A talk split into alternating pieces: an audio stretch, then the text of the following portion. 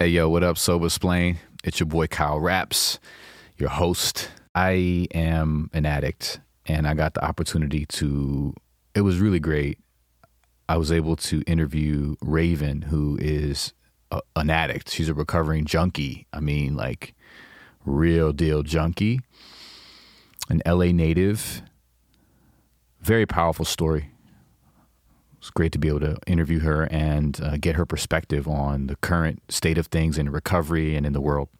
Sober Splain is recorded at Pink Cloud Studios, by the way. Uh, it's a studio that uh, me and my buddy Max own, and it's a podcast studio for anyone who wants to come record. Hit us up, pinkcloudstudios.com. We've got a beautiful broadcast table. We've got top of the line equipment. Uh, we've got video, and we also have, uh, if you don't want to do the table, we have a dope conversation sectional couch. So hit us up, Pink Cloud Studios is our only sponsor at any rate.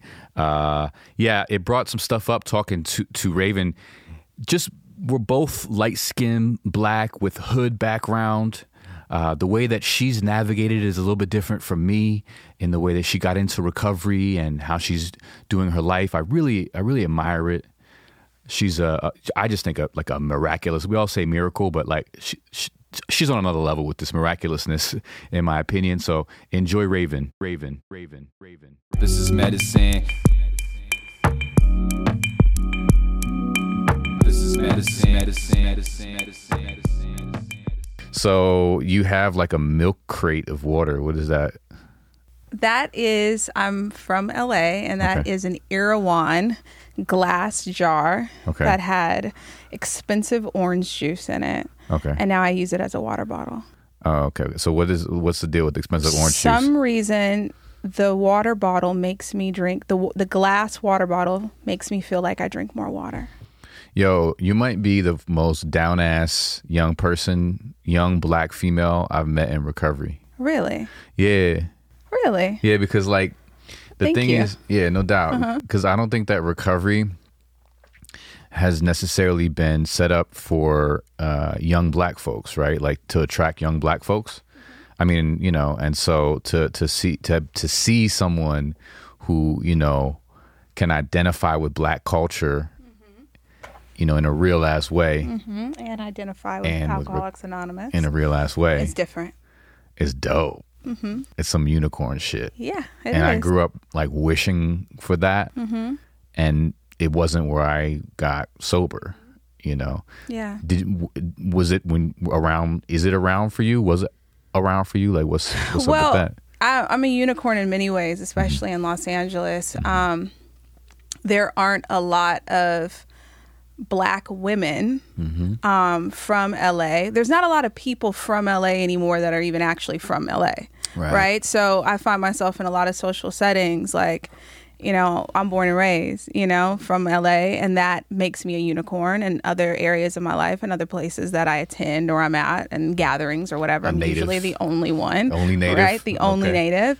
And also um, on the west side, uh, getting sober on the west, but growing up in South Central, growing up in Silver Lake, growing up in Los Feliz, I have always been one of the only few. Um, and um, my story and the things that I've been through have kind of made me uh, not unique or different, but being on the west side have definitely made me stand out in a way. So that's like a different experience being on the west side. Yeah. Uh, being sober on the west, right? Like growing up on the west and then like getting sober on the west is like a very different experience as a black woman. Really? Yeah. Because the rest, the west is mostly white folk. Mostly white. Okay, so you, so so that was a thing. Mostly white in Alcoholics Anonymous, Okay, okay. right? Yeah, Not yeah. with being a native and how I grew up on the west, right? Okay, like yeah. off Pico, going to Hamilton. Okay. um, you know, running the streets in LA. Like that's not something, right, that where I found myself like being the only black person. But Okay. my fight to get sober, um, I found myself being one of the only ones. Yeah, I Mm-hmm. can I can relate, and you know, it was always interesting because we would have, I don't know if this ever happened with you, but, you know, there were a few of us who, you know, were running the streets and then I ended up being the only one who actually made, landed and stayed in the, in the recovery mm-hmm. programs. But then like every now and then some kid that I, I had maybe either done dirt with or was mm-hmm. running around out there um, would step into the rooms, mm-hmm. but it wouldn't stick. It wouldn't Did that stick. with you as well? So I I I came into AA and well by way of my mother. So Okay. the Oh.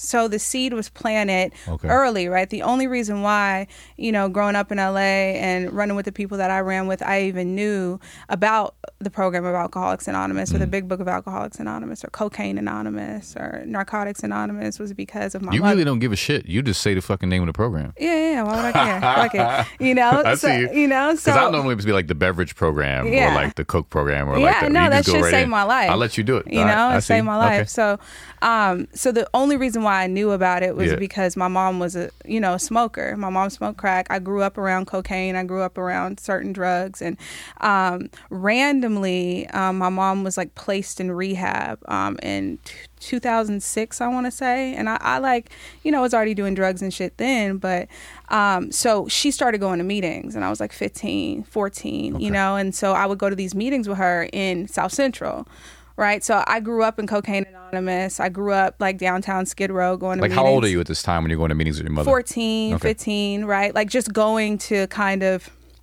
help her Mm-hmm. like you know like kind of or like i mean i was a minor so like i had to like go with her sometimes sleep in the car or whatever so Yeah. i heard what they were talking about so i knew early on about this place Yeah. right and then i continued to live my life the way that i was living it so when i came into alcoholics anonymous to cocaine anonymous to narcotics anonymous to like kind of search Mm-hmm. for some type of solution the way that i was living it wasn't with any of my friends so I didn't come into the rooms with anybody that I ran with.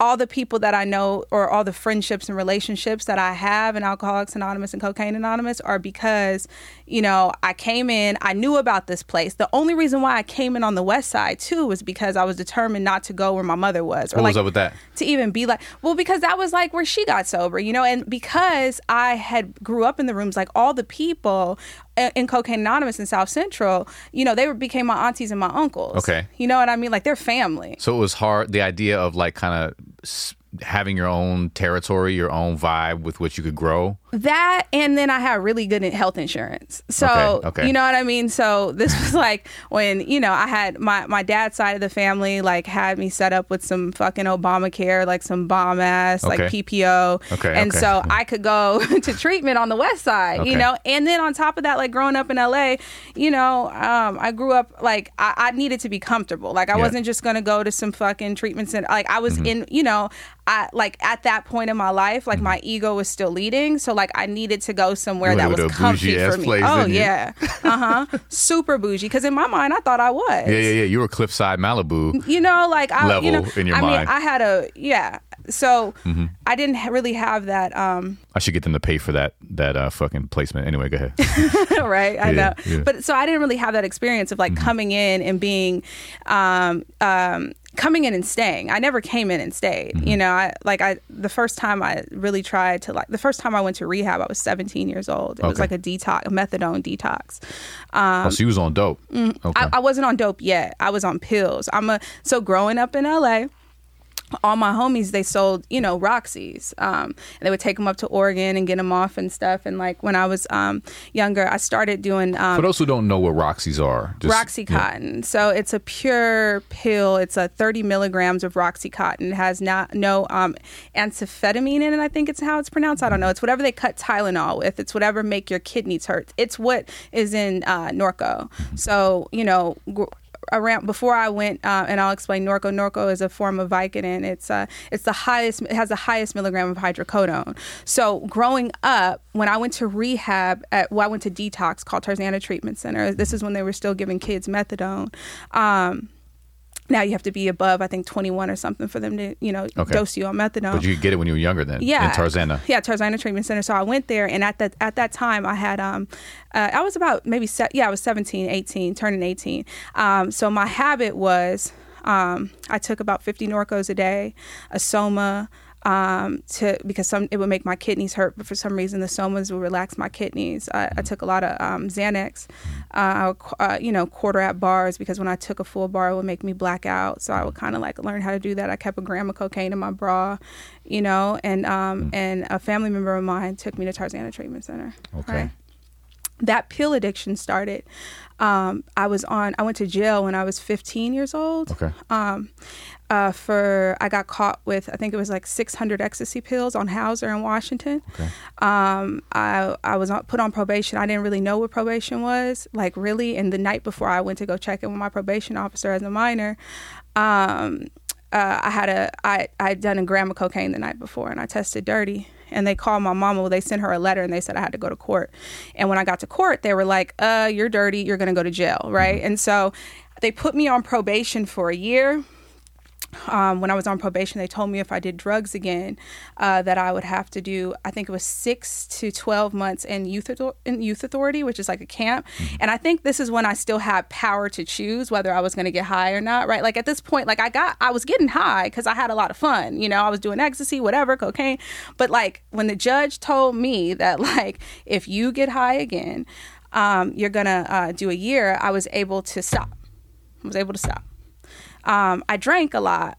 They didn't test me for alcohol, but I was able to stop. And I remember this moment because it was very different from all the other moments I had in my using If you career. keep hitting the table, they're I'm gonna sorry. think we're making beats in here. Damn, I'm so you know. sorry. I And mean, I'm- just from look, the it's audio. just like Yeah. you know, I'm just real. No, you passionate good. You good. I, I feel you. I'm on the same tip. but when you know i and this is a really important time in my life because i remember like i was able to stop and i and i think that that moment and i was like 16 years old Yeah. you know? And like i think that was something that i was always trying to grasp again throughout my using career um, was being able to stop right? And like so i was able to do that when i was on probation. But the big book of alcoholics anonymous talks about like it, it, and I'm paraphrasing, like being able, you know, if we had a time where, like, um, I think it's in the in Bill's story, or so, no, it's in the doctor's opinion, We're like, you know, we could have stopped or something along the lines of that. And I'm really fucking paraphrasing right now, and everybody would Yeah. kill me, but you know, but it, it, almost says like, but why would I? Like, I was having too much fun, like, you know what I mean? I, and I got to pull up the line in the book or whatever. So, you know, and it kind of ties into the reason why we use, right? It's not because of some circumstance. It's not because of like, you know, I was molested. I had all these traumatic experiences that have happened to me. My mom being a smoker, my mom, whatever. But because I like the effect produced by drugs and alcohol, right? like getting fucked up. just I just like getting fucked up, you know. And I'm the one that likes to play the like, don't you know what happened to me? Da da da da. Mm-hmm. Right Everything that goes along with it. everything that goes along with it, right? There's another part in the book that talks about ominous warnings we failed to heed, right? And so in this experience, and it's really important to me, you know, when I when I met with that judge who sentenced me to like, I don't know, he sent me to two days and gave me those fucking like you're gonna be on probation for a year, or whatever. That judge was my mom's attorney from like years ago, right? He became a judge, but he was my mom's attorney back in the day, like for some like, I don't know, industry case or some shit like that. So he knew my mother's name, right? And and so there was just like all these little things. I'm on probation for a year. I'm in this the cell that i'm in. It was this like girl from 30s and like i told her i was going to write her and i have an amazing story about that because every time i would get high i would think about this girl. Like she you know um, she braided my hair when i was in there. I, I went back to court with like three cornrows. Like she was fighting and shit. She was my homegirl and i told her when i left i was going to write her and i never did. And so the day i got off probation i remembered i had a homegirl that worked at a pharmacy and i'm like i'm gonna get fucked up and like that was the day that I like really like built my relationship with opiates. Um, Okay. and, and that was the day What was the, uh, so? This is you talk about ominous warnings, Warnings. we failed to we heed. failed to heed, right? so give me what was the warning? Well, the warning was, girl, you on probation, Mm-hmm. right? I'm a high school dropout. Um, you know, I ended up getting a diploma later on, you know, but I'm a high school dropout. You know, I'm running the streets. I'm selling ecstasy. Um, you know, I go to jail. My mom was a smoker. I mean, Right. that in and of itself is an ominous warning. I mean, you know, you grew up in the program. You know, they talk about, uh, you know, you know, being exposed to the program. Yeah. They talk about you know a, a disease that is hereditary, Yeah, right? uh-huh. Genetic, and uh, and and so you saw all the ins and outs of this shit. all of it. All of it. But see that's the thing that separate and i'm not saying that like me being predisposed to certain things don't matter. They probably do. I'm not going to say that. But what i do know is that my mother having her issues has nothing to do with the way that i metabolize drugs and alcohol Right. it has nothing to do with the effect produced within me right? Okay. once i put one in i cannot stop. Right. and later and that's the that that honest truth there was the reason why i think i was able to kind of like um get sober Okay. this time right So so but but I mean no I mean uh, there's also I mean the genetic piece. So the fact that your mother metabolized it that way, passed the genes on to you probably right. That that's why you metabolize it that way. right? yeah I mean, but then I, my brother i mean his mom was a smoker we have the same daddy okay. we have different mamas his mom was a smoker and he don't so maybe sometimes it skips a generation. I think it or- does i okay. think it skips um Okay, but either way, you had this ominous warning. Mom did this. You knew right off the bat I that shit knew. was crazy I for you once you started taking. i knew getting fucked. What was your first shit that you tried? Um, I smoked. I, I smoked weed. I smoked a blunt in Nashville when I was Yeah. like 12 years old with a cousin of mine. Yeah. We like rolled it, smoked a blunt, and then In Nashville, in Tennessee. Nashville, Tennessee. Okay. And uh, I'll never forget it. We like played patty cake. I Mm-hmm. smoked some weed, and then the next like, and you know, I would smoke weed here and there, Mm-hmm. um, but the next hard thing I tried was ecstasy. So you went from weed, kind of weed, to ecstasy type of vibe. Ecstasy. Right. Um, and you young at the time. I'm young, never been to a rave. It was like all hyphy. This is 13, like when, 14? Uh huh. This is uh, 14. I took my first Hyphy. hyphy, kick the sneak, E40, Too bass Short's shit. my favorite rapper. You know, shit like that. You know, um, grew up at, at this time. I was living on 39th and Normandie, so like the raves were happening over there, Mm-hmm. and like I never went, but like the homies would like pull up and like rob everybody there, shit like that. Yeah, you yeah, know, yeah. but now looking back, I wish I would have went to a rave, but I was like a ecstasy taken. That was my main thing. But towards the end, I think I, I think it has something to do with like the endorphins it eats or something. So like towards towards the end of my ecstasy career, um, the only thing it would make me do was like drop ten pounds and like make my mouth crooked. Like it, Wow. it, didn't- it didn't get me high anymore. you know, you feel Yeah, me? yeah, yeah, so in but in that, you know, I was I was there was something deep within my spirit that never felt right. right? Something Mm, Talk about that. Something, Was that was that before picking up drugs? this is pre-drugs. Yeah, yeah, yeah. Uh huh. There was some type of existential crisis that was happening that was you know the the people that I vibed with was like Kurt Cobain and like I rewatched the movie Gia over and over again. Gia. right? She was- Jolie. you know, she was a fucking heroin addict. Um, excuse me, I'm gonna drink some water. Mm-hmm. She was a heroin addict um i don't know she was dope she like was one of the first supermodels she died from aids everything was so tragic oh my god dramatic and almost like it's attractive in that way, right? Yeah. right Because so we get attracted to drama, right? period As addicts, yeah. period and you know and i just felt like out of place like i didn't have the experience of like being like um, I, I- you know, I had I had friends. You know, my mom is like super beautiful and was mm-hmm. like in the industry, and we know people and all these things. But there was something deep within me, and I was searching for something that would make me want to be here. I was searching for something that when I open my eyes in the morning, I would want to be in my skin. Right? Like there was something that I, I there was mm. something that I was looking for that would ground me here to mm-hmm. this dimension. And so You didn't. You just couldn't find it I just couldn't find it. But ecstasy gave it to me for a little bit. Mm-hmm. And until then it started making your mouth crooked. until it started making my mouth crooked. So I was in the, I was searching, and then I went, and then I got on probation and mm-hmm. whatever. So the day I got off probation, I was really uncomfortable.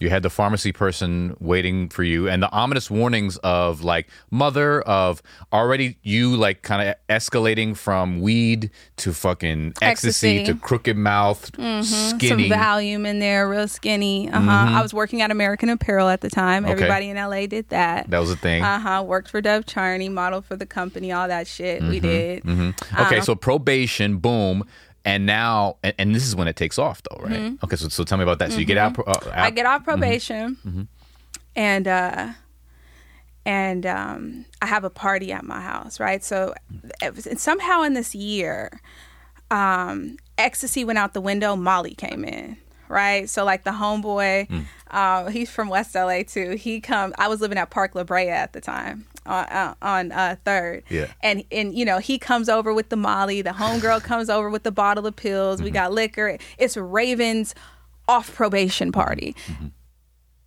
Explain Molly for those because there's uh, you know there's, there's old folks who gonna listen to this. shit. Molly is MDMA. It's supposedly not cut. I think when I was doing it, it probably wasn't. Or maybe I, it's like cocaine. It's like the same shit. Like I know when cocaine is re-rocked. I know when it ain't re-rocked, and when it ain't when it's fish scale, and I got to kind of break it down and like Mm-hmm. light some little bit of fire to it underneath it to make it pasty. You know, Mm-hmm. then like I'm gonna snort it. You know, but if it's not and it's re-rocked, I'm not. It's the same thing. Like Molly's kind of like in the same where like you know if it's good shit, you want to do it. You know, Mm-hmm. and it's MDMA, and that's that shit that makes you that's, that you're actually your brain produces right before you die. I hear it's like some some next level. Yeah, I didn't know that. Yeah, yeah, I yeah. thought that was like DMT. or maybe it's DMT. Yeah, okay, shit. Uh, see, I'm see. Fuck, See, I've been out of the game too long. Here man. I go, you no, know. you, you know, you see. I, I mean, I've been out of the game for 23 years. See, you know I I'm mean? still so, close to the fire. You know, So, so yeah, so okay. Well, because I wanted. How long have you been sober now? I've been so it'll be five years on September Five years. Okay, all right. So I like this. Okay, Uh-huh. so you got more of a, a front lines, Yeah, uh, uh-huh, you know, uh-huh. illustration. Still in the streets. I see. Okay, so okay, so anyway, so so MD, MDMA, Mm-hmm. okay, uh, is in the mix, aka Molly, Mm-hmm. right? Okay, so keep going. Uh, I had a bottle of pills, um, a prescription bottle of pills, a very big one, like Mm-hmm. as big as this microphone. Um, and it had all kinds of things in it. Okay. And so it had Xanax, it had Norcos, it had um, Norcos. What's Norco. Norcos? uh, The Norco is that uh, hydrocodone I was telling you about. Oh, yeah, yeah, okay. 365 milligrams of Tylenol, 10, how you mad specific. You know, your 10 shit. milligrams of hydrocodone. I love my addicts. man. Okay, Uh-huh. not the fives, the tens, the, tens. yellows, the the yellows, the nanas, right? Okay, Yeah. and then uh, the Xanax, I used to call them the sticks. I had a dealer Okay. that would be like, "I got them sticks, I got Okay. them yellows on the Okay, phone." okay. Um, and actually, that dealer, um, he he's still around. Yeah. it's so crazy. Yeah, Wow. I've been, you know, he he kind of just circles around the west side, and um, Oh, I'm shit. not gonna, yeah, but And you when know, you run into the dealer, does it like does it a vibe come up for you? Absolutely not. No? He like Raven. And you good? I'll be like, hey, uncle. He's like, you still good? I'm like, yeah, I'm good. That's because dope. the thing about, and that's why I'm not afraid to be like, I'm an Alcoholics Anonymous because what this process and this program has given me is no fear. Mm-hmm. Like, I don't have any fear anymore, right? As long as my motives are clear, right? Yeah. I'm not going to see the dealer. I might just be driving in the car and he pulls up next to me. Yeah. And there's no fear Yeah. you know Th- and that you. that's the kind of freedom that i wanted Yeah. you know i don't want no shit where i'm like oh just gotta make it to the pillow tonight you know i don't want that kind of sobriety if Yeah. i if i had that kind of sobriety i wouldn't be sober Yeah, you want that Um, fearless I want that fear. I mean that, but that's what I've been fighting for since I was a little girl. Something to ground me, something Mm-hmm. to make me want to be here, something to make me want to be in my skin, right? Not. Mm. I love a- that thread. I love that theme. You know what I mean? Like nothing to like that would shake me. Yeah. You know, it's no a matter little, what the fuck's going on outside, the little- hurricanes happening, you know everything, I mean? and you you perfect good. peace. The shit that shakes me, and I had to check myself yesterday. I walked out the house and I forgot to put my sunscreen on, and I was like, Oh. It's the oh little shit that my fucks you up, right? Yeah. God, my sunscreen. You know, and I was Yeah. like, Raven, your sunscreen is gonna be at home when you get home. Like yeah. you good. Yeah, yeah. Um. So yeah, I the you know in that that bottle we we're in Park La Brea and it's like all these pills in there. So my my ass, being the addict that I am, I'm getting on probation. I'm like I'm gonna take five of these pills at once. Okay. So what was happening to me in these like this four day period of like breaking down these pills was that I would just like black out. Right. Oh shit! And it's just like an assortment because you Just have like you don't even know what the fuck don't is. You're just like, boom, give me five randos Uh huh. And are in I this was bottle. and I ran. I was at my mom's house on Pico and Robertson, and you know, back then I was like really disrespectful and like. I mean, I never called her out of her name or nothing like that. And we never got high together. But I, looking back on my behaviors, and thankfully I've been able to like talk to her about this stuff and you know and amend it. Um, I would, um, you know, just take certain things in front of her, you know, and like this one day, it was on her couch. I was like, you know what? I'm just gonna take one thing and see how it makes me feel. So I took um, some Norcos, and I had taken pain pills before in the past, but I took like these Norcos. I took two of them, and I caught a nod, and um, and I was like, oh, So you just nodding out in front of moms. yeah, yeah, yeah, yeah. I would always nod out in front of her, Yeah. and um, and I, I caught a nod, and I was like, oh, this is what I've been searching for. Mm. Um, I could finally breathe. You know, I finally wanted to be here. Mm-hmm. So I it was there. Wanted to be in my What skin. ecstasy had given you a little bit of I this finally- Norco nod. I got it fully Okay. Mm-hmm. with the opiates, right? And then like thus my like real journey began and with that journey it was like I no longer had the, the power, the choice um, to away. choose. Yeah. It was gone. You know, it was it was stripped. You right? become a servant of the Of of the- the, opiate. and, and yeah, but the thing about my disease was that, and the thing about addiction, and to me, and it's and the book talks about it too, is that it's progressive. You know, um, and that's that's the truth to my story, right? Mm-hmm. Because you got to remember, I'm this person who's the daughter of an addict, the mm-hmm. the the, the product of the crack epidemic, mm-hmm. the daughter of a, a drug dealer, the daughter of you know of the product of Los Angeles. What's up right? with pops? What's up? What's up with pops? We just gonna keep pops off of this. You know, Okay. pops is a real OG. Okay, okay. you know, he's like that nigga. Is he still out here? I mean, he's still out here. No, uh, uh Okay, he a crip. You know, but Okay, okay. that's all I'll throw out there. So you don't want to get too too not in too deep into pops. pops, but you know, pops is P- pops. eh, story and from the things that I've taken from him is he's the reason why I have common sense. Okay. He's the reason why I walk the way that I do. Is he alive? Mhm. He's the reason why I've last I lasted as long as I did. I think in my addiction, I I know how to like decide, you know, decipher Survival. thi- survival. You know, my, my my daddy gave me survival. He he, he Mm-hmm. the one thing that he did. I remember he took me around L.A. and kind of showed me around. and was like, this is that, this is that, this is what's there. You know, he's a he's from here. My mom was from Nashville. My mom moved Mm-hmm. Okay. to Los Angeles when she was 16 years old to sing. Um, so you know, my mom is a singer first and then a person. You know, Yeah, what I- yeah, yeah. like you know, so um, I get you know my pride and my um and, and pride in a good way and like my ability to hold my head high even through like darkness from my father from your father. And I- and and I mean, you know, I, again, I'm not going to push you to, to to to go into any details around pops that Mm-hmm. you you know that you don't feel comfortable doing so with. But I am curious as to what it is that makes it uncomfortable, that Mm-hmm. makes it difficult to talk about that.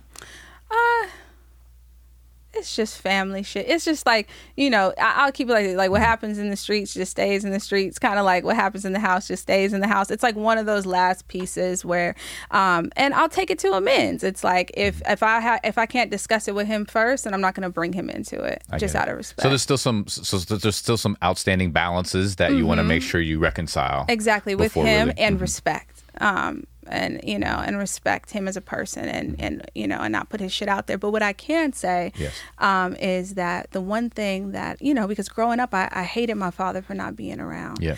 um, but through sobriety what i realized was that the one thing that me and my father had in common was this belief in a higher power Wow. right so like we we we bond on that Yeah. this like we know that there's something right and i didn't know that there was something until i knew that there was something but he's always known Yeah. so like i admire that about him this nigga from la he a crip you know all that shit blah Mm-hmm. blah right but he has this relationship with god that i admire and that i want right Yeah. so all these things that i thought i always wanted from him was like a hundred dollars his rolex Right. you know the bins that he pulling you know Yeah. all that shit um, has flipped and switched, and now I, I want the kind of relationship he has. There's a groundedness God. about that, right? When you have that, right? You can no matter what's going on, there's that, and that sounds similar to what you're talking about in terms of wanting to be in your skin and being able to have that like sense Mm-hmm. of okay. You know? Yeah. And it's like you know, it's it's amazing when you wake up and realize that like the things you thought matter don't matter, and like the things that you want now you thought you wanted you don't, and now you want these things. Mm-hmm. Yeah. You know. Yeah.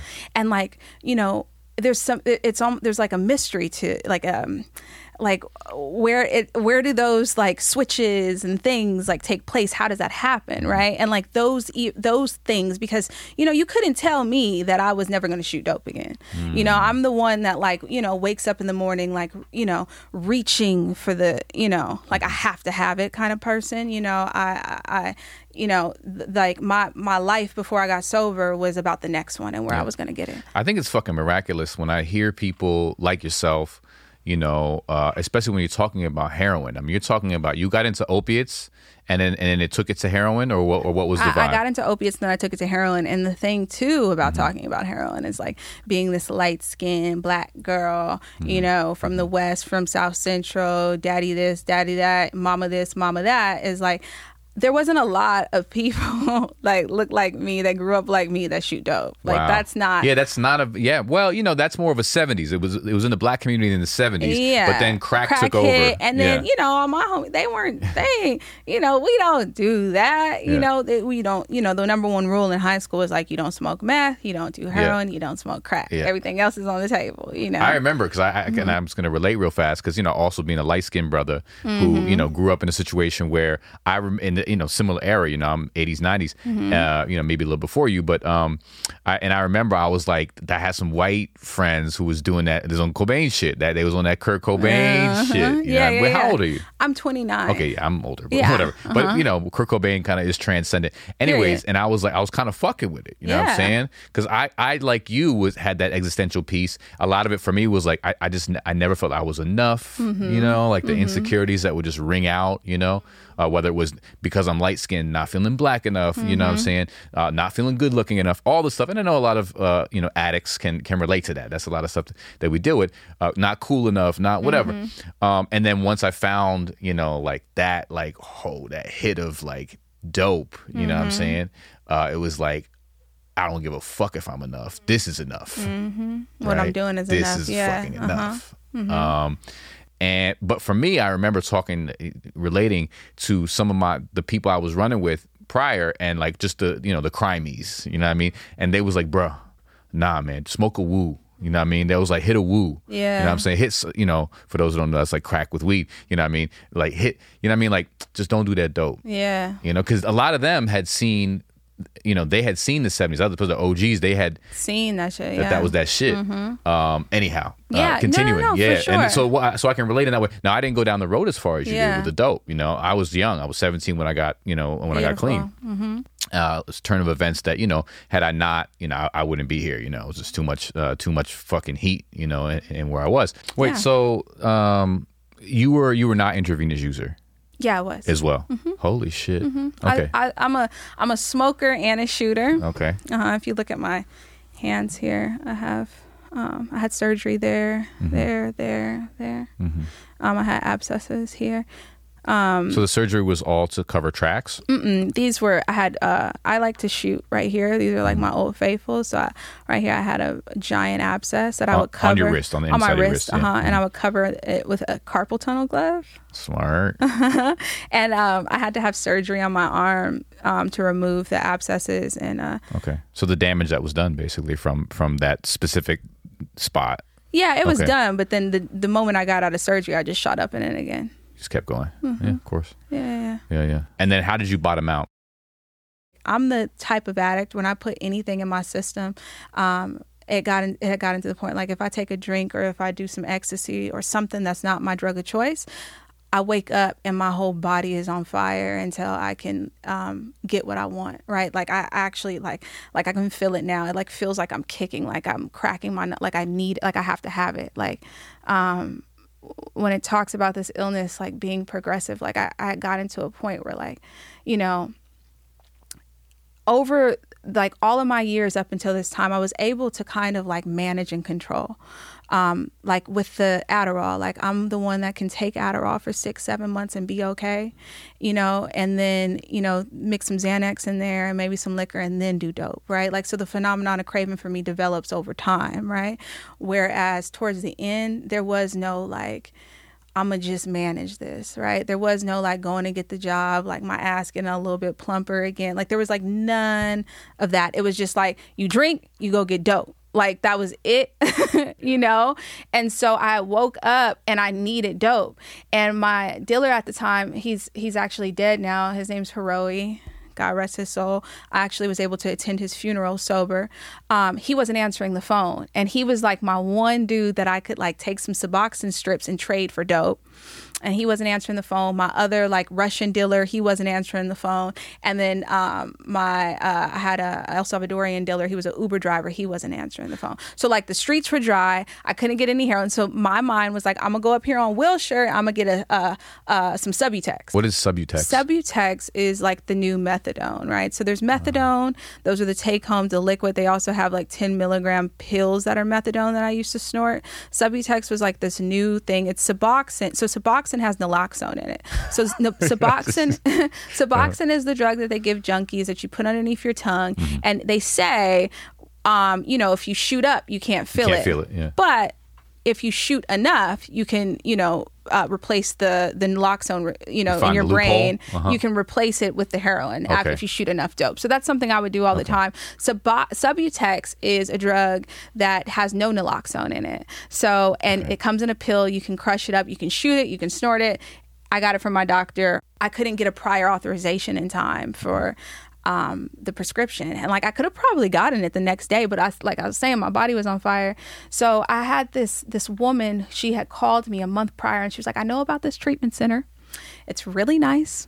and if you're if you're ready if you're willing you should go and um, it was just like one of those divine moments where like i was like i'm gonna make this phone call and i called them and they told me they were like well if you come you can't come high and I was like, who the fuck goes to treatment? Like, not high. Also, you know, it's like the same thing looking back on it, you know, when they talk about, like, oh, well, I want to have a drink at my wedding. And it's like, bitch, what wedding? You know, like, what are you talking about? Like, I had no dope. Like, what, you know what I mean? I'm like complaining, like, how Yeah. the fuck am I? I can't go high. Like, bitch, the streets are dry. Like, you can't even get no dope. That's why you're calling this woman, you know? Just like looking back at how my brain used to work and the things I would trip about, right? And how I even, I just couldn't even wait a day to get the, the pill. Yeah. So, you know, I called this treatment center and, um, and I remember uh, I had my mom come pick me up. I was like, "Can you take me here?" And in the car, when they told me that, I, I screamed like this, like deep, deep, like cry and scream, like similar to how I would scream like on acid, like when I would feel like the music and like cry from like this deep place. Okay. And I, I think that was one of my first um, surrenders um, I get to this place. They said not get not to get high, so I thought they were talking about dope. But I arrived like high as hell on Valium, and um, I still had the ecstasy in my system. And they kicked me out. They told me you can't come, Yeah. right? And so, me being me, um, I heard the guy that kicked me out. He was talking to this guy named Jeff, and I was like, I'm gonna find Jeff. I was high on Valium. I was like, I'm gonna find. So I googled like Club Soba, Jeff, who runs it. And I found like their IOP center the next day. And I asked my mom, I was like, can you take me up here? I don't remember what I said to this man, but he tells the story because this is actually the place that I got sober. That I came in there fucked up, and I said, "Can you please um, help me save my life? I'm going to shoot dope again." Wow. And he let me come in and the the doctor that had just detoxed me was actually the doctor because they were worried that I was going to have seizures. I have a history of having grand mals. Okay. And um and so the doctor was able to medically clear me because he was the doctor for the treatment center. Grand mal seizure. Mm-hmm. That's like what's what's the difference between a grand mal? Is there's like different brands of seizure? They're like the ones that look like you're possessed. so like there's different kinds of seizures. Okay, so the grand mal is the one where you look like fucking You can't you don't foaming at remember the mouth shit. Okay, and what are the other seizures? I don't know. I they're like I don't know if there's there's some like l- if Lower grade or whatever. Lower grade, Okay. So you're like top. You'd you'd have like the fucking the top because I was always taking Xanax, and when I didn't have Xanax, I would get high on other things. But Okay. without the see Xan, I think it's Xanax. It is not. I think I know Mm-hmm. Xanax and um, alcohol are the only two uh, detoxes that can kill you. Okay, got it. I got it. Okay. Right. So so I was always fucking. If I were run out of Xanax, it's not like my body would know or my mind would know. My body would know, my mind wouldn't know because I would be shooting dope, and then I would just seize because I wouldn't have the okay. Xanax. So why are we talking about the grand mals again? um, because they the, they wouldn't medically clear me to go into the treatment center. Oh, I see. but see. they because of the seizures. Yeah. But my detox doctor was their doctor. Okay. So they cleared me, okay. and I was in treatment. Okay, and this was the this was the real This deal. was September fourth of 2015. My Okay. sobriety date is 20 um, the 17th because I snuck in a gang of Valium, and I'm thankful for that Valium. Yeah. If it wasn't for that Valium, because the next day, um, in this treatment center, I had my phone, I had my cell phone. The whole time, I think it was a blessing for me to have my cell phone, honestly, because the next day, um, you know, all my dealers hit me. Every the streets were hot, like everybody was like, "Where you at?" I was seeing you Uber, but this Valium kept me chilling and um, I was able to chill for. Um, so you weren't yeah you weren't on the prowl like you weren't you were just like all right I'm posted. Mm-hmm. I was going to groups high on Valium and shit. I would come to downstairs eating goldfish and shit. Yo, I love your story. I mean, you know, it, you know, we talk about. I'm Oh sorry. shit, you good? Damn, you, Damn. you on some shit with this mic. Listen, mhm. Me and Mike's. Um, but yeah, I mean, you talk about like could be dead. You know what I'm saying? You talk, the amount of like medical jargon you know as an addict just tells me that like, whoa, you took a lot of drugs. You know, the just you talking about seizures, you talking about all this shit. Abscesses. You know what I mean? Tie- In and out of all the different my neck, all that. all the shit you know Mm-hmm. i mean these are these are the the words of someone who who dies you know um by the needle Mm-hmm. right? Um, And I've or in the street and all of that shit. Yeah, yeah, Yeah, yeah. yeah. And and and so like part of this recovery, one of the joys of this recovery, you know, uh, that I've experienced. You feel like you're talking to resurrected motherfuckers. you know what I Somebody mean? that's yeah that's been here before. You know, you feel that? Yeah, no, for sure. You It's know? a you really did. You fucking. I mean, yeah. to to be that hooked, right? To be that, Mm-hmm. That fucking addicted. hooked, That addicted. and then to be stand, sitting here before me, sound mind and body, drinking orange Water. water out of a bougie orange juice, hmm A ten dollar bottle. ten dollar OJ's. Mm-hmm. You know, and it gives me chills. I mean, Mm-hmm. I mean, so I fuck with you. You know, what I mean, just like, and for me, that's why I feel like the I feel love for for recovery Mm-hmm. people because like to come from the depths. And I used to always say Mm-hmm. The that shit when I was yeah. fucked up, you know? And when I would, you know, I, I had some really grisly experiences, really Mm-hmm. traumatic, violent experiences, you know, um, that got me um, to be serious about Mm-hmm. recovery, you know, uh, when I was getting fucked up. And, and like, and I would always tell myself, I'm going to come from the depths. And I, Mm-hmm. I had no idea how, but it was like, you know, I thought I could use my brain to do it. You know what I'm saying? Yeah, I thought, exactly. right, right, yeah. But it, it just, it, it, the recovery actually allows us to do that in a Mm-hmm. way unfortunately so many don't you know so many don't and, and so i also just feel that level of gratitude sometimes survivor's guilt you know For um, sure. you know especially as as a black man you know Mm-hmm. Uh and and and people i know who who just you know soldiers just people who I, in some ways i feel like you know better people than me you know. I got respect for them, you know You know? better people than me especially the people that we lost. Yeah, didn't fucking make it yeah, I have know? respect. You know, um, like that's a huge salute and also i'm just like sometimes i'm just like why not me you know exactly. Why not me? um, and that that can fuck. I mean, that's disease too, right? Yeah, it is going all down into that hole. right? That's disease too. So to be able to say no, me, and it's so that I can not only you know you know achieve what you're talking about that that you know ability to be comfortable in my skin, Mm-hmm. you know, and to potentially thrive in this life, but to show other people and help other people. You Yeah, know. and I think that that's the thing when you're uh-huh. growing up, and especially how we grew up. It's like, oh my God, don't you know what's happening to me? And what mm-hmm. I came to realize and find out, and that the thing, the very thing that would grab ground me here is all the things that have happened to me. That's right. Right, like. Our darkness is what uniquely qualifies us to help save another right. life, right? Like nobody, and like I was saying, like how I'm a, you, you were saying, you were Mm-hmm. calling me a unicorn, I'm a native, I'm all these things, right?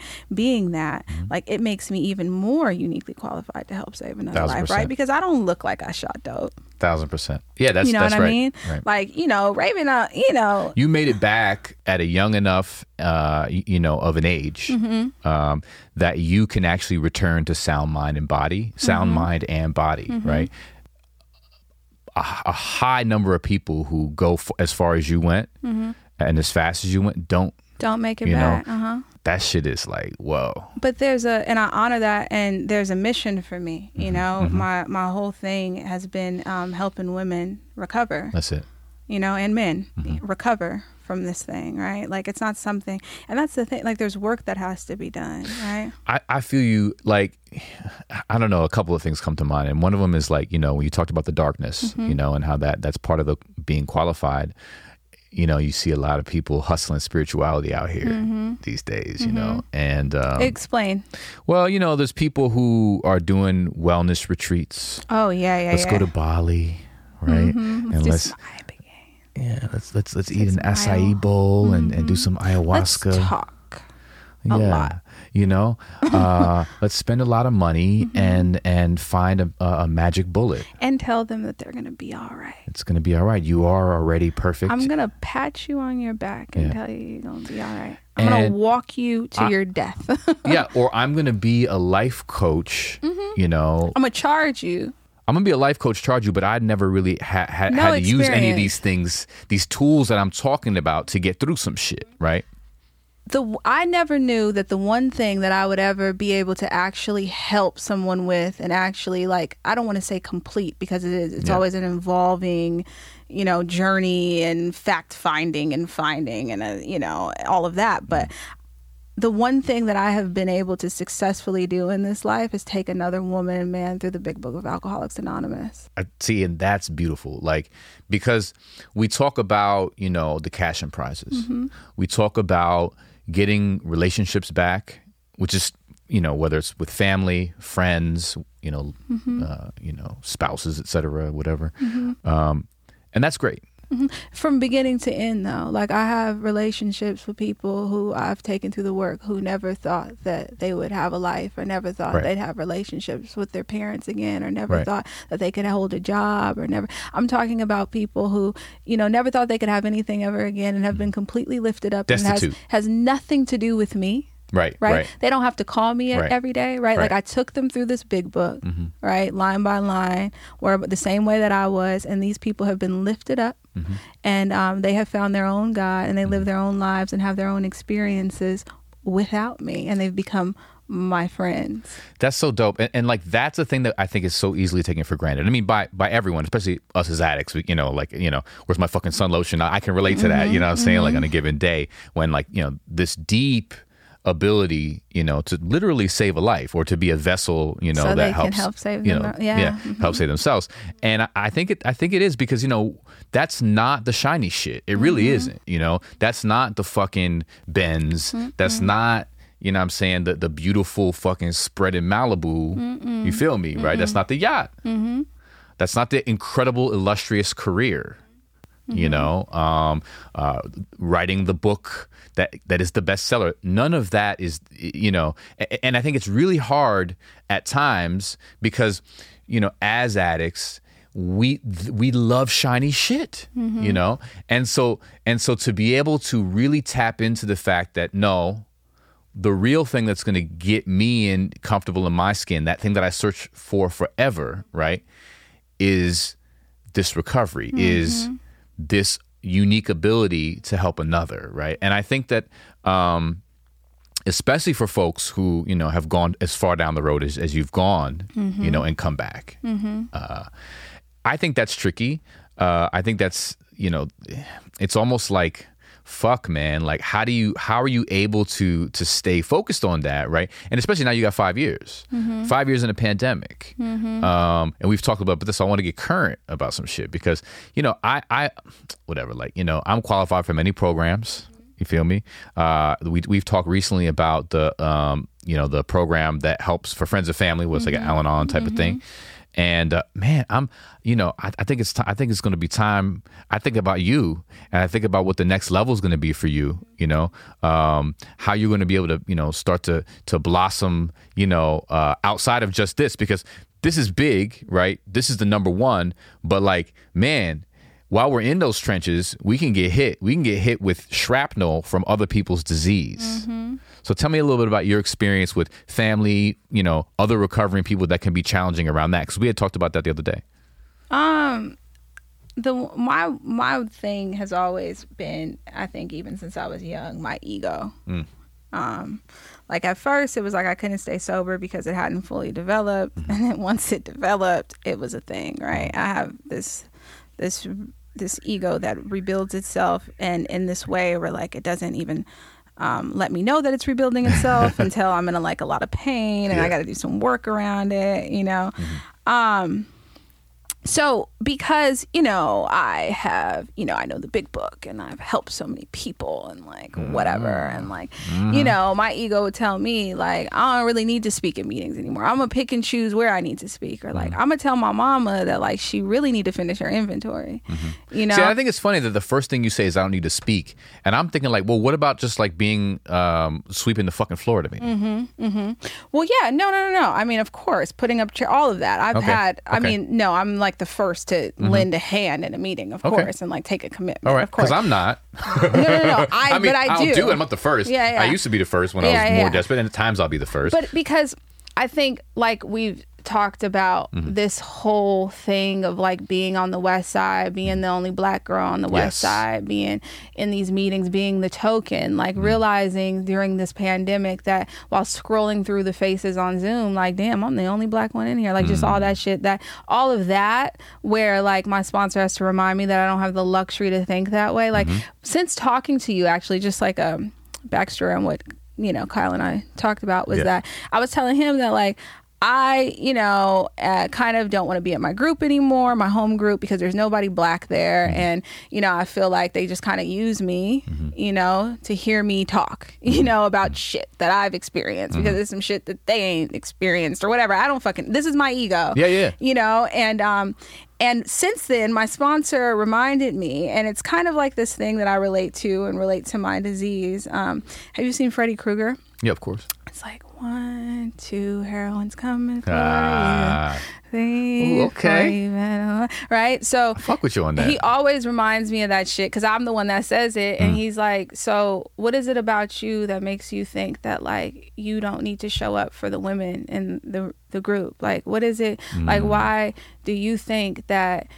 You need to separate yourself when like your number one purpose is to help another alcoholic right mm-hmm. like this like being you know being reminded of and see and like you said like i think too i'm not going to speak on anything that i don't know about mm-hmm. yet because i haven't had my experience in al-anon yet so i can't even give you Yeah. how i feel about it Yeah. because i haven't tapped into it yet Yeah, yeah, yeah. like maybe check in with me in like three years you know well, and I I'll mean? give you a couple of thoughts in this podcast as well around Yeah. it because I, you know, I have a lot. You know, I'm older than you. Have a lot of lot You of experience in different everything, stuff. yeah. But but you know, so but but you know, I think that you know when you talk about, uh, as I mentioned, the idea of shrapnel, um, that's what ends up happening uh, to a lot of folks. You know, our number one sort of like ability to gain gratitude oftentimes is you know by taking people through the steps by being you know sort of a member of a recovery process you know um, and i think that what ends up happening is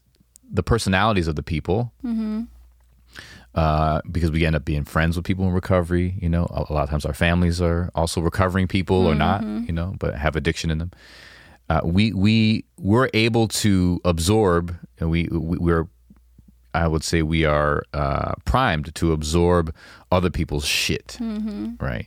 Um, and then what can happen in, around that time is like, it's like, damn, like I don't want to pull up here because some other people's shit is there Mm-hmm. right is there and i don't feel safe to you know that i don't feel safe enough and that can manifest in different ways right Mm-hmm. it could manifest in you know like okay uh someone wants more of your time Mm-hmm. right then you would want to give them more than you have and you're you're you're unable to say look i gotta i only have 10 minutes for this Mm-hmm. right? Um it could you know they want to borrow something of yours right? Mm-hmm. and and you have the inability to at this time you know to be like actually no Mm-hmm. you know? Uh, and, and and disappoint them right? I think that's th- these are big things. Some, sometimes it can be through that people pleasing uh, lens. Um yeah this is all stuff that i've, I've experienced you know? Um oftentimes it can be in relationships you know and, and and you know validation and and oh shit you know uh I have someone who's fucking with me who like I you know and I've had this for sure who I know it's not going to be a thing you know but i'm still gonna make it a thing I'm going to take that validation, you know, Yeah, of um, course. take them down that road. So, I mean, and that's a little bit different from the outline, but it all, all goes into the, the, the same pot of like, I think sort of like the grads, quote unquote, like grad Mm-hmm. school yeah, shit. yeah. You know, I mean, you know, uh, I, I don't really truly believe that, but it's like we get to a point, and these are character defects, Mm-hmm. right? And I think that fortunately, um, when, when we get to that point where we have the opportunity to work on them shits Mm-hmm. um, to that degree where it's like oh i want to like i want to find what the upper levels of like you know high functioning are in you know what i mean not just like yeah just being sober and, yeah like not just not be insane but actually like fucking enjoy my life have some balance you know what i'm saying Mm-hmm. um and I think that like that, you know, where you're at, I can totally hear where it's like, oh shit, like they're trying to tokenize me on some shit. You know what I'm saying? Yeah, I'm Especially like- around the times that are I'm going like on. terrified. I'm like, I'm Yeah. just gonna stay in South Central, or if you black, I'll just be around you. which is real, but it's also like, you Which know, is not, but that's not. I, but then you got to go to those groups and show up to those groups, and then something else is going to come up there, there, right? 'Cause- period. 'cause there's going to be a different vibe there that gives you that, right? Exactly. You see what I'm saying? Always happens. And, and I've had that too, you know. It's like, oh damn, there's too much drama here. I've had the same shit. Like I'll go to the and, and this is so another, another piece here, but like you know, there's obviously different flavors in different meetings in different regions, Different, right? yeah. And if you go to the hood meetings, right? There's a lot more drama like in, in in a specific kind of way right um there's a lot there's these are areas where people are are suffering in a specific type of way that deals with more primary needs shit you know what i'm saying more of the the the, the shit that like f- from a cultural standpoint, you know, Mm-hmm. who we've been, you know, uh, affected by. You Mm-hmm. know what I'm saying? So, damn, you know, like that's intense. You know, And one thing that and and see and that's why like you know going to meetings um, in South Central and where I'm mm-hmm. from where I'm from. Um, I, I bring what you know. I went to mm-hmm. Hamil- uh, mm-hmm. Hamilton and you know all my West Side shit and just like having been you know some places in the world and seen some things and, and known some people and you know I try to bring what I know you know over there to and not that I know more but there's it's a different approach with going through the work Yeah. with somebody that looks like me and is like me and It's- and and has you. been you know systematically oppressed and Mm-hmm. and hasn't had access to the things that I've had access to Mm-hmm. you know so but the one thing that goes above and beyond like drama and the and the things that I've seen and the places that I've been is this God idea Yeah. right and once you implement the God idea it's Okay. all possible right so that's what I've been trying to bring if I'm gonna if I'm gonna go to and so you know my sponsor was telling me he was like why don't you you know go back to meetings where you're from and where Yeah. you live yeah. since you're so upset on the west side, Yeah. you know, and bring something. Because right now you live where? I live in South Central. Yeah, yeah, okay, uh-huh, in the 30s, and Yeah, yeah, he was like, "So why don't you like Bring something to that. bring something that. So you know, I started. You know, there's like all these old ladies, not old ladies, but they don't know how to use computers and shit. I make fly, flyers from their for their groups and do little things Mm-hmm. for them that they can't do because they don't know how to do it. You know, and try to. You know, take some uh, some other people through the work over Yeah. there. You know, and, and just bring something there. If That I'm shit's gonna be hard, bro. there. It's just hard. I mean, look, look. I so when I when I um when I first started getting sober, there was it was a very the meeting was wild as Mm-hmm. fuck. It was a hood ass meeting, and this was during this was in Trenton, New Jersey, during the Well, crack. that's different. e- Look, during the you crack know, epidemic. You know, this yeah. was wild, right? Yeah. Mm-hmm. And motherfuckers was like, it was wild. Like people were like literally selling mixtapes of speakers like outside the shit, just like you know, just making money. Yeah. I mean, the shit was fucking crazy Yeah. there were fights and meetings. It was wild as Yeah, uh-huh. And um, but there was also something really beautiful about it because I was new and I wanted that drama. I Yeah. Uh-huh. wanted that wildness. You know what I'm saying? And um, oh man, you know. But it was yeah, and it was like it was more emotional. It was it was intense. Motherfuckers was out here speaking. You know, like like I can't. I'll never forget. There was this one dude who he was like a circuit speaker, right? And he was like. You know, he was like Malcolm X. You know what I'm saying? Like he had been to Mm-hmm. Jail for 20 years and got his PhD. You know, a whole Yeah, shit. uh-huh. And he would come out and he would just have his speech, and everyone. I mean, he was he was like the dopest MC you ever heard. Yeah, yeah, And like you know, at the little convention, you know, a thousand people there just fucking losing their minds at how dope he was.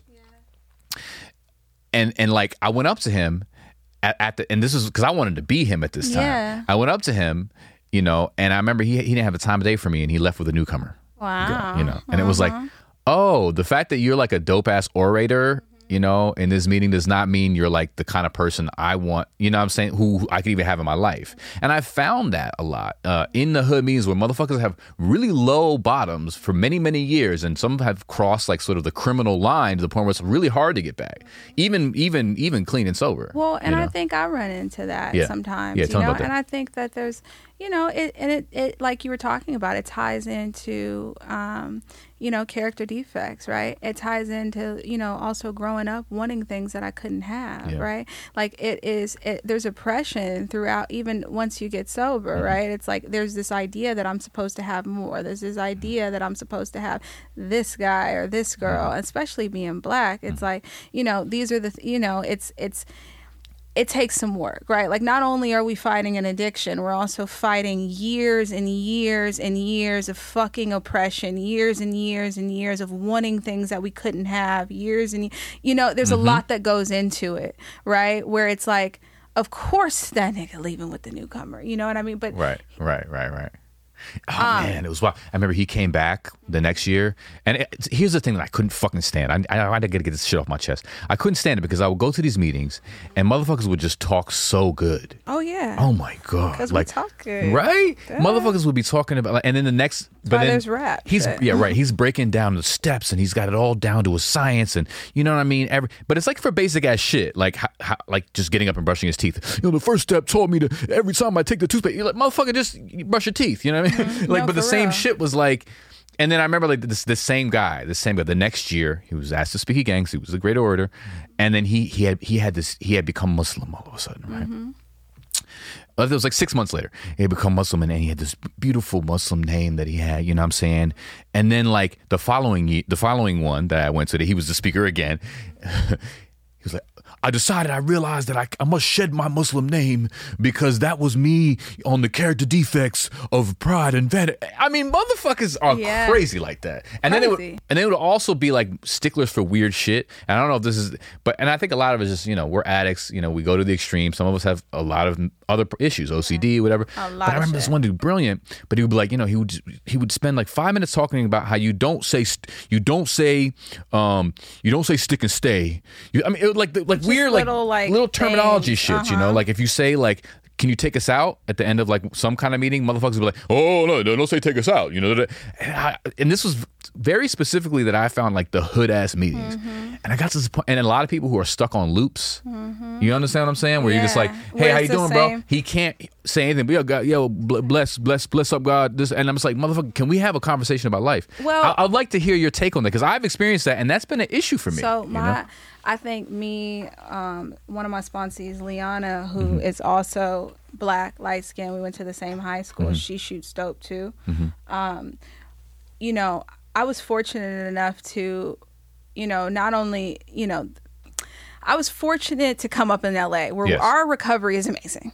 Right, Yeah, so yeah. we have You guys have a we good- I'm new here, so we yeah, have yeah. the best. Like Okay. our shit is organized. I mean, when we talk about the hood in LA, it's not like the hood compared to Trenton. Okay, you know what I mean? It's a very different situation. But what I have found is the way that um, uh, some of the people, and it has worked for some, you know. So, and then a lot of the guys that do fuck the newcomers have helped a lot of people Mm-hmm. as well. Like maybe they don't apply it to their lives, but they have the ability to take right, other he's people not the, as individual. I mean, they- you can't they- say that. they, Right, right. You know, they have the ability to take other people through the work, and like they do amazing. You know, so. Yeah.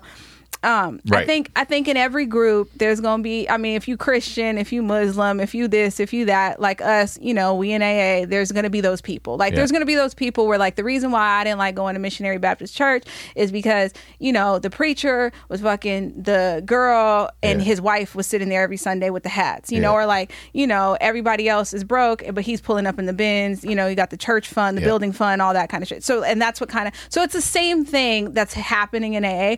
But what I have tried to do, and like that's this, why yeah. I have gone. I the way that I have been taken through the work. Mm-hmm.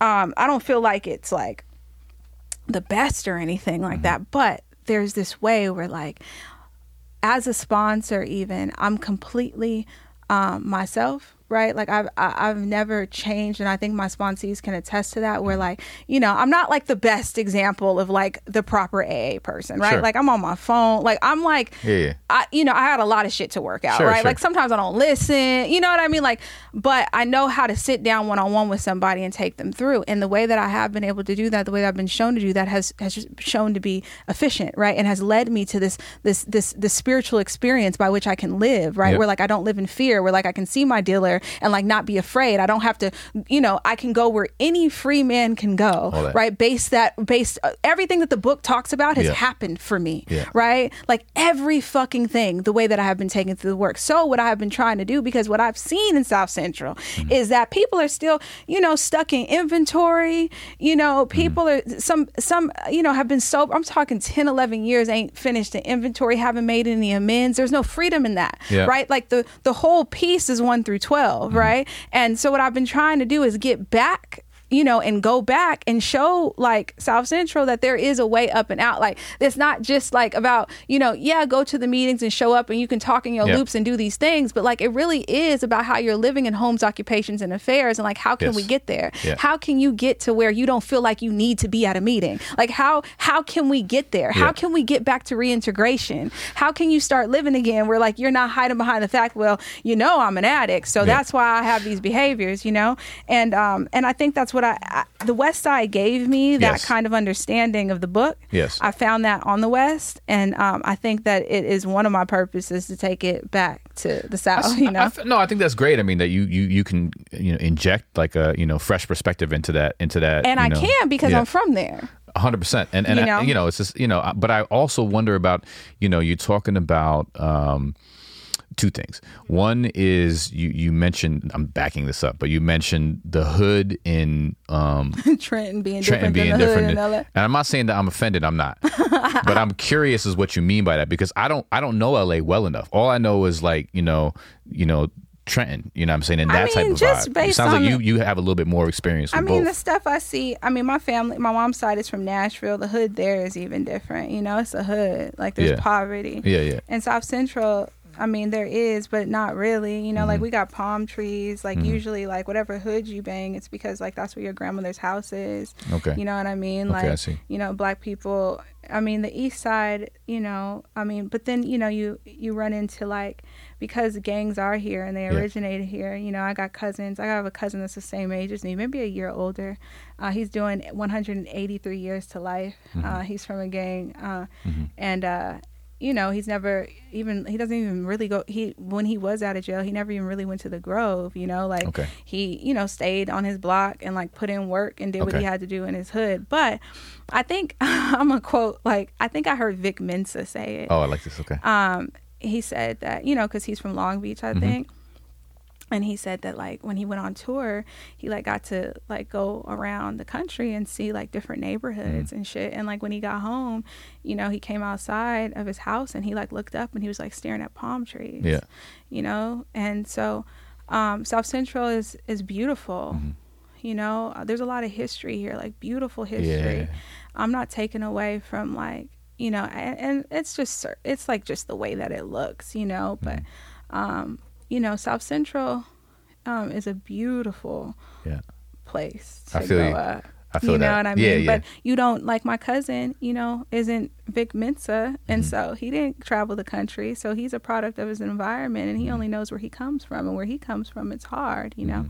Mm-hmm. Um, you know, so I feel for people in my neighborhood who haven't had the experiences or the chances to get out, you know, and see other things, or like, you know, we're talking about generational, um, like you know, not I don't want to call it a curse, but just generations that have stayed in like this one neighborhood that was once thriving and then crack hit, you know, and then your parents are smokers or drug dealers or they're in jail, you know, and now you bang in the hood and then you end up in jail, you know. So, I mean, I was fortunate enough to have a mother who was in the music industry. So because of that, I've seen a lot, you know. And before I moved to South Central, my mom was smoking. We mo- went from living in Silver Lake to Los Feliz. You know, I moved to 39th at Normandie. Had a boyfriend from Fodies and all that shit, and mm-hmm. like they were flocking houses and stuff. But I think like What is that? What is flock- flocking, stealing, robbing houses. Flocking, holy shit. But I think Yeah, the reason why I w- I wasn't, you know, from a hood Mm-hmm. or like whatever was because of where I was prior to moving to the hood. Okay, I Right. So I think, and with me being addicted to drugs and all of these Mm-hmm. things, I think if I would have,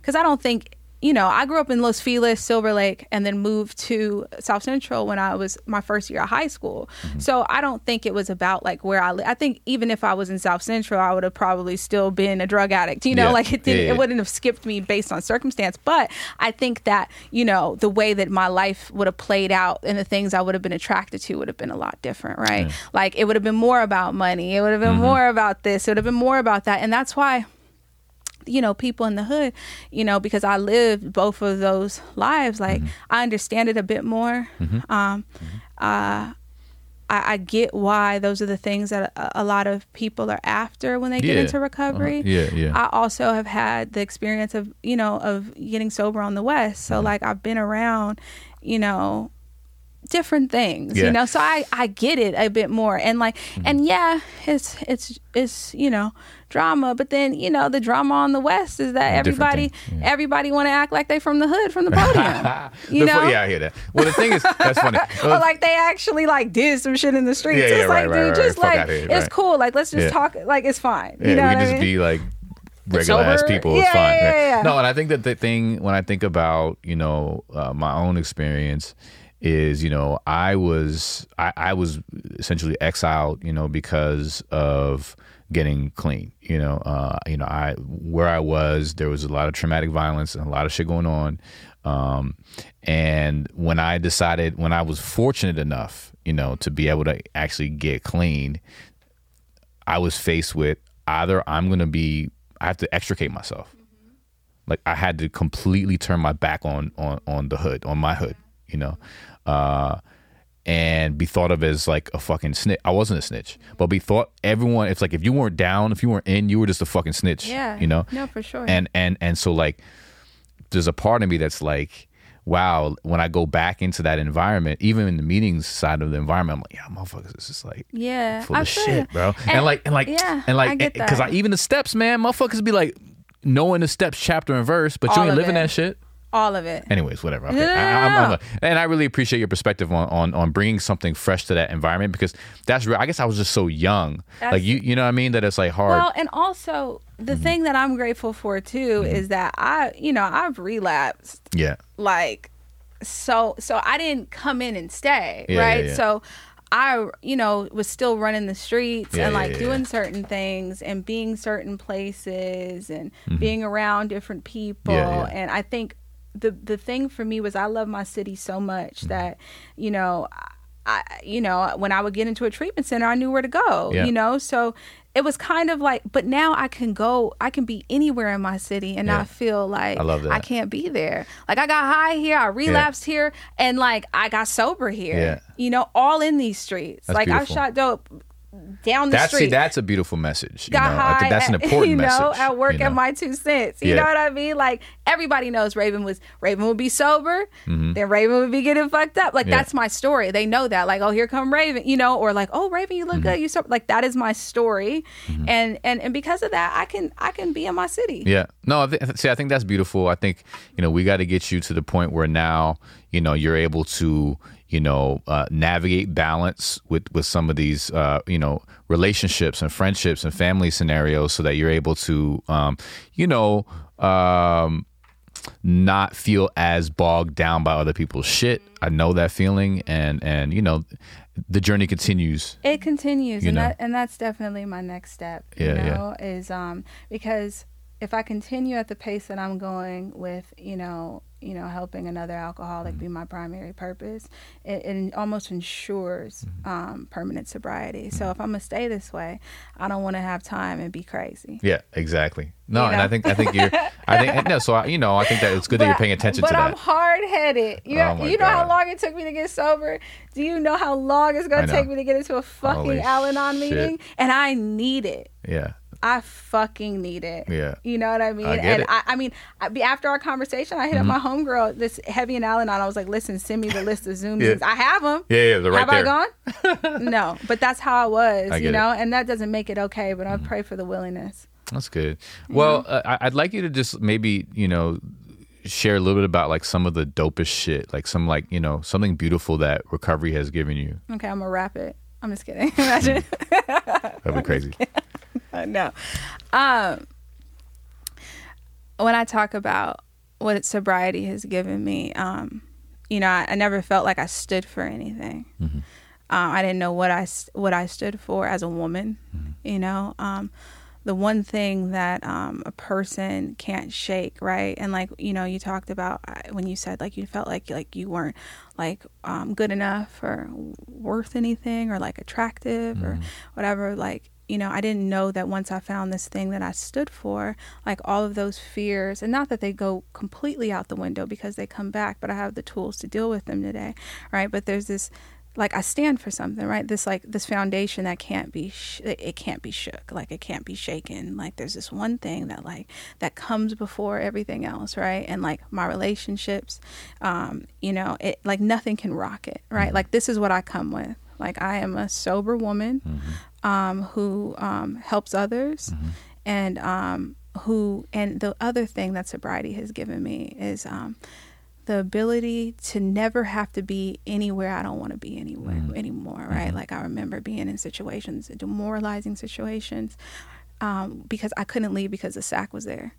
Right? There were certain things that I that I would do that um, that that were devastating to me as Yeah. a person, like my morals and um, and things, right?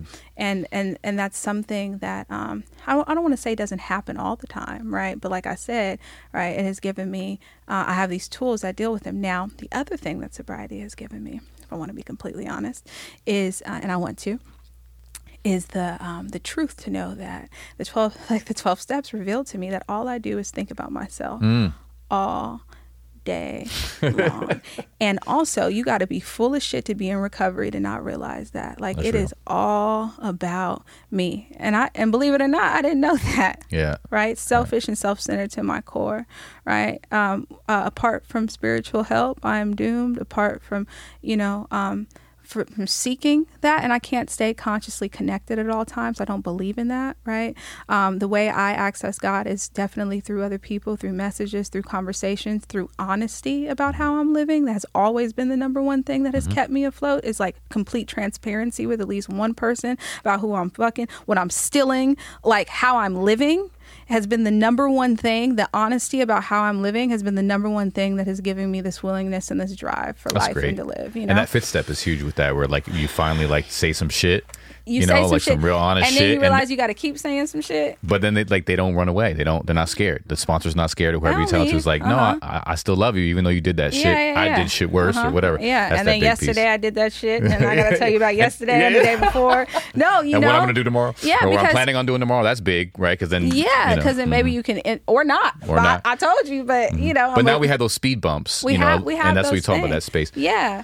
and I think that's it. And just yeah. So I what's mean, your life now? What are you doing? You're you're working. What are you doing? I'm working. Um, I work uh really hard. I didn't see Uh-huh. You're and doing mad shit. You're in music shit. I mean, uh-huh. music shit. Um, I I'm I'm all over the place. Mm-hmm. But you know, the other thing that I thought too was that I had to be high to move. Like I have a lot of energy, and I also had a lot of energy when I was on drugs. Like the thing about opiates was they gave me energy. Like they didn't make me like sometimes I would catch a knob, but not heroin gave me energy. I tweak on it. Like, and so my fear was that I was never going to get my energy back. Like Mm-hmm. I was never gonna have this like drive to wake up in the morning and like walk a dog or like do Yeah. whatever, you know. Yeah. And and that has come. Um, So you got the energy and you're putting it in a, in, in productive places. I don't tire so easily either, you know. Okay. So what are you doing with all this energy? What do you do? Hmm. Well, I mean, so give me some more specifics. What are you doing? What work are you doing right now? Like what? What? how are you making money? Come on. how are you sustaining yourself? Um, how are you self-supportive? well, I I'm an amazing executive assistant to this CFO of this company. Okay.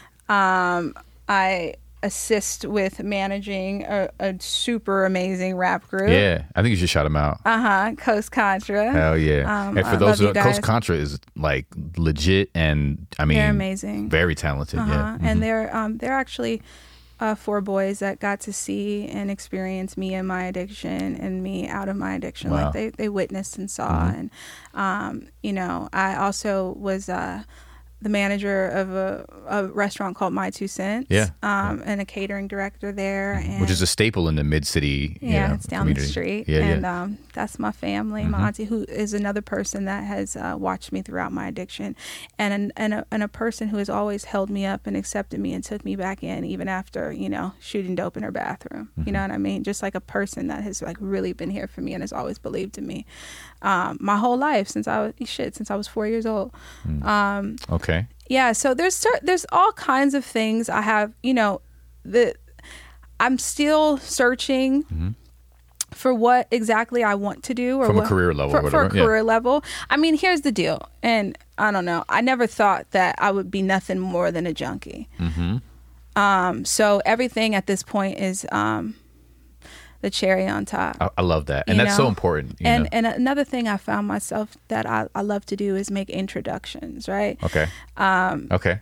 and build relationships. Yeah, you're. I, I've noticed you. You're. You're a natural networker. I'm a natural Yeah. person that loves to link people together and, and not get anything from return. yeah, you know, just yeah. being from here and all my experience and what I've seen and what I know and and growing up in the music industry, you know, I have a, a natural ear and eye for certain things that other people don't.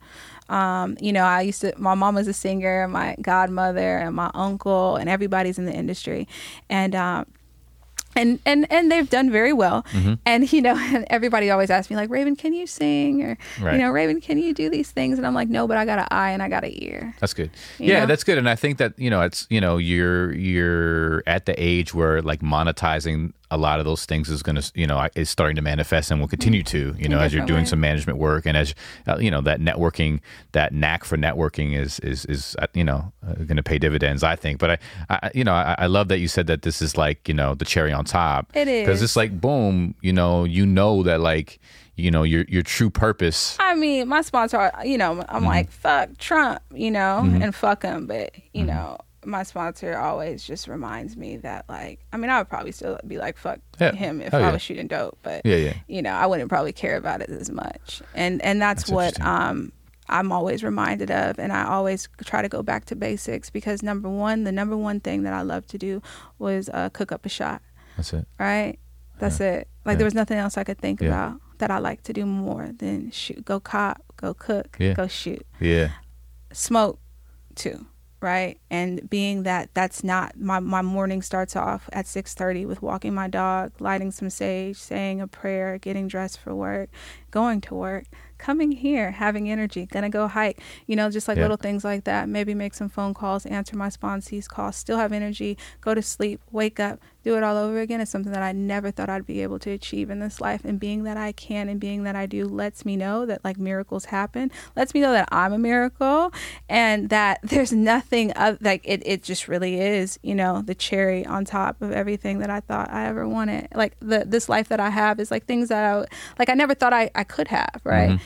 And um and and because of that I'm grounded and because of that I stand for something. So the money thing, and I'm not saying that I don't want no money. I like nice things. Hell I yeah. mean that's just I mean the one thing about me is that I've always liked nice shit. Like that's not something, you know. You got two phone, two nice phones right in Um, front of me. two nice phones. And a fucking eye watch. but I'm sorry for but Yeah, I um yeah, I think and and I think too what grounds me in like not being so money hungry and Mm-hmm. like maybe I do have to replace like okay, like you know Raven, you do a lot in recovery. Like what is it that you want to do?